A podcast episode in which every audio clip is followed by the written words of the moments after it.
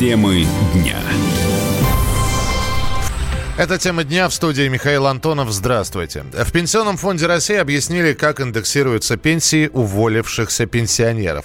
Средняя зарплата работающих пенсионеров на уровне средней по стране. Порядка 40 тысяч рублей. Об этом сказал в интервью российской газете председатель ПФР Антон Дроздов. Он уточнил, что такую сумму показал специальный мониторинг. С 2016 года пенсия работающих пенсионеров индексируется после их увольнения. Далее Дроздов разъяснил, что после ухода с работы количество индивидуальных пенсионных коэффициентов умножают на их стоимость. В 2020 году она составит 93 рубля. К этой сумме прибавят актуальный размер фиксированной выплаты почти 5700 рублей в будущем году. Если россиянин решает вернуться на работу после выхода на пенсию, проведенную индексацию ему уже не отменят. С нами на прямой связи заместитель директора Института социального анализа и прогнозирования Российской Академии Академии народного хозяйства и госслужбы Юрий Горлин. Юрий Михайлович, приветствуем. Здравствуйте. Добрый день. Юрий Михайлович, все-таки по э, коэффициентам вот с Нового года, э, как обычно, такое ощущение, что очень многие хотят запутать всех. Э, выплаты реальные, они какими все-таки будут? Потому что вот это вот добавляется коэффициент, убирается коэффициент. Живые деньги на руки, самое главное, пенсионеры получат или нет? Ну, еще раз, неважно, человек, э, если у него пенсия назначена, неважно, он работает или не работает, естественно, он пенсию получает. Э, просто 2016 года а вот эта ежегодная индексация пенсий, э, там, ну, раньше она была там с 1 февраля, 1 апреля, теперь она с 1 января, если я правильно помню. Она, если человек уже назначена пенсия, но он работает, ему вот это увеличение в начале года у него не производится. У него какая пенсия была, такая она и сохраняется. Единственное, поскольку он работает, и у него за него отчисляются взносы, у него появляются дополнительные вот эти коэффициенты примерно до трех э, в год. Э, и, и в августе у него происходит перерасчет пенсии, ну это там сейчас порядка около 300 рублей, немножко меньше, может быть, дополнительно. А вот индексации нет. Но как только он прекращает работать, неважно, постоянно или э, на какой-то период, у него происходит, э, у него вот эти пенсионные коэффициенты как бы осовремениваются. То есть те, которые у сегодня у неработающих, такие же становятся и у него. И поэтому у него вот эта индексация вся как бы компенсируется. Она, вернее, не компенсируется за предыдущие периоды, но уже сегодня она становится такая же, как и стоимость пенсионного процента, как и у неработающего пенсионера, поскольку он стал и не работающим. И тогда еще Поэтому... один вопрос по сравнению с э, предыдущими, с 18 с 17 с 16 годами. Все-таки э, индексируется на большую сумму или э, сумма индексации, она примерно такая же за последние пять лет и не меняется? А, нет, если мы говорим про процент роста, то, конечно, начиная с 2019 года существенно больше стала индексация. То есть э, в 2019 году она э, была 7 целых э. В этом году она 6, если не память не изменяет, 6,6, кажется, процента, я имею в виду, с 2020 года. А до этого она была существенно меньше. То есть это, собственно, в результате вот повышения пенсионного возраста, ну вот пошли на такую меру, на как ускоренная индексация. Понятно. Поэтому... По... Да, спасибо большое, Юрий Горлин, замдиректора Института социального анализа и прогнозирования Российской Академии Народного Хозяйства и Госслужбы был у нас в эфире. В российском МИДе прокомментировали слова польских коллег об искажении Москвой событий Второй мировой войны. Официальный представитель ведомства Мария Захарова отметила, что представители Польши сами на протяжении многих лет подрывали двусторонние отношения. Агрессивная риторика, снос памятников борцам с фашизмом, запивальная роль в принятии антироссийских санкций ЕС – прямые тому доказательства, сказала Захарова.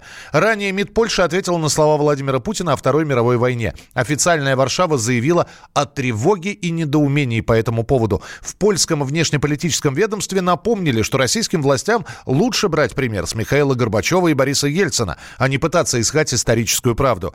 Запад всегда добивался развала нашей страны, поэтому и вспоминают Горбачева, считает первый заместитель председателя Комитета Совета Федерации по международным делам Владимир Джабаров. То, что они призывают нас брать пример Горбачева и это еще раз подтверждает, что та политика, которая проводилась этими руководителями Советского Союза, а затем России, была направлена на разрушение нашей страны. И, по сути, э, она, они всем нравились, потому что именно шел процесс разрушения, и то, чего добивались многие годы существования СССР, в итоге совершилось. Что касается ответа о э, начале Второй мировой войны, я думаю, когда поляки говорят о нашем договоре о непозднее с Германией, они лукавят, потому что сначала они очень активно участвовали во всех процессах передела э, земли э, в Европе. Вы помните, что они, по сути, аннексировали в 1934 году часть Чехословакии присвоив эту землю себе. А потом, когда шел процесс возвращения исконно русских земель, ну, я имею в виду Западную Украину, Западную Белоруссию, тогда польское государство фактически уже было не жизнеспособным, потому что правительство не управляло, ситуация в стране не руководила,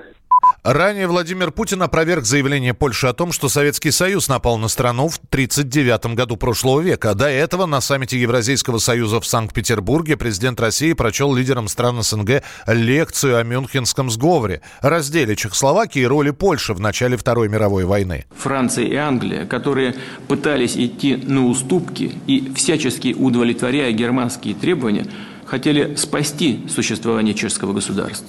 Руководители Рейха, которые не делают тайны из того, что их целью является стереть Чехословакию с карты Европы, немедленно воспользовались польским и венгерским демаршами. Тот факт, что Польша высказала свои аппетиты в момент, когда она почувствовала, что близится час раздела добычи, не может удивить тех, кто знал о помыслах господина Бека, министра иностранных дел Польши, который полностью информирован о замыслах гитлеровских руководителей.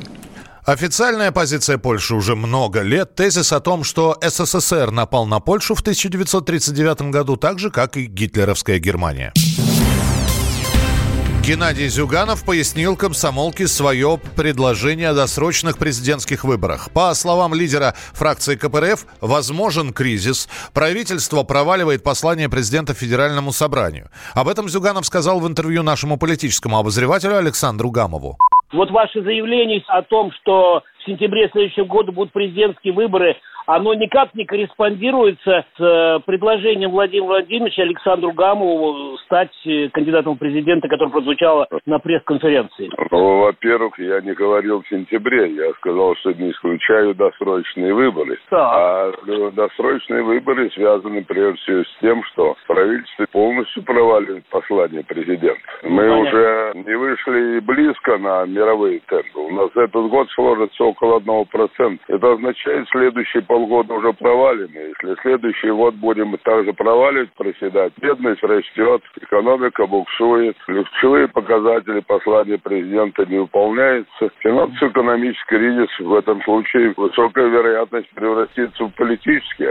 Итак, Геннадий Андреевич заявил, что не исключает возвероятности проведения в России досрочных президентских выборов. По его словам, члены партии в следующем году могут провести мощный форум патриотических сил, а также утвердить программу. Между тем, первый заместитель руководителя фракции «Справедливая Россия» Михаил Емельянов считает, что такими заявлениями коммунисты готовятся не к президентским, а к думским выборам.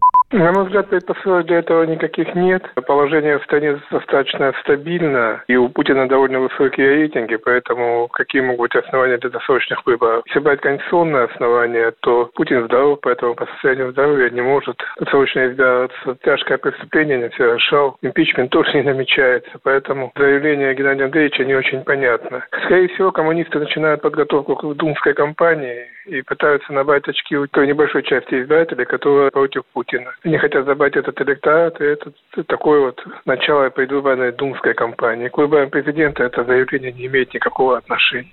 Тем более, что следующие выборы президента только через 4 года, в 2024. А по итогам голосования в прошлом году победу одержал Владимир Путин с рекордным числом голосов. По итогам этих результатов голосования 84,4% людей поддержали действующего президента страны. Запах мандаринов дарит новогоднее настроение больше, чем бой курантов. Это выяснило исследование сервиса путешествий tutu.ru. Так, 40% россиян назвали елку, украшения, а также нарядно украшенные витрины основным источником праздничного духа. За мандарины и новогодний телеэфир проголосовали по 7% опрошенных. Предновогодние хлопты на кухне вдохновляют 6% россиян. Поздравления президента и бой курантов ждут 4%. Об игристом вине, то есть шампанском, как символе праздника вспомнили всего 2%.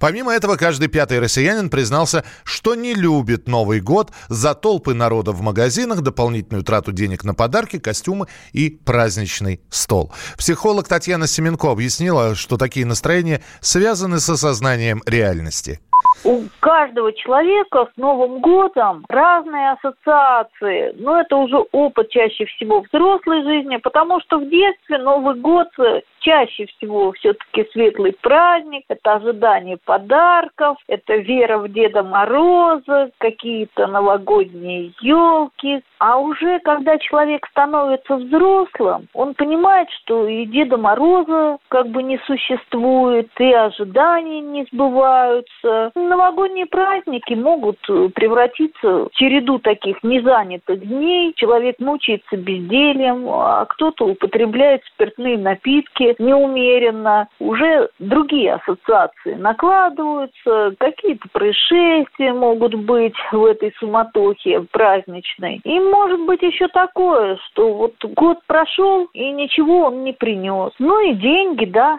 немаловажный вопрос. Люди готовят кучу всякой еды, потом это может пропадать, потом человек думает, зачем, вот кошелек опустошил, а, а что-то не очень-то и порадовало это все.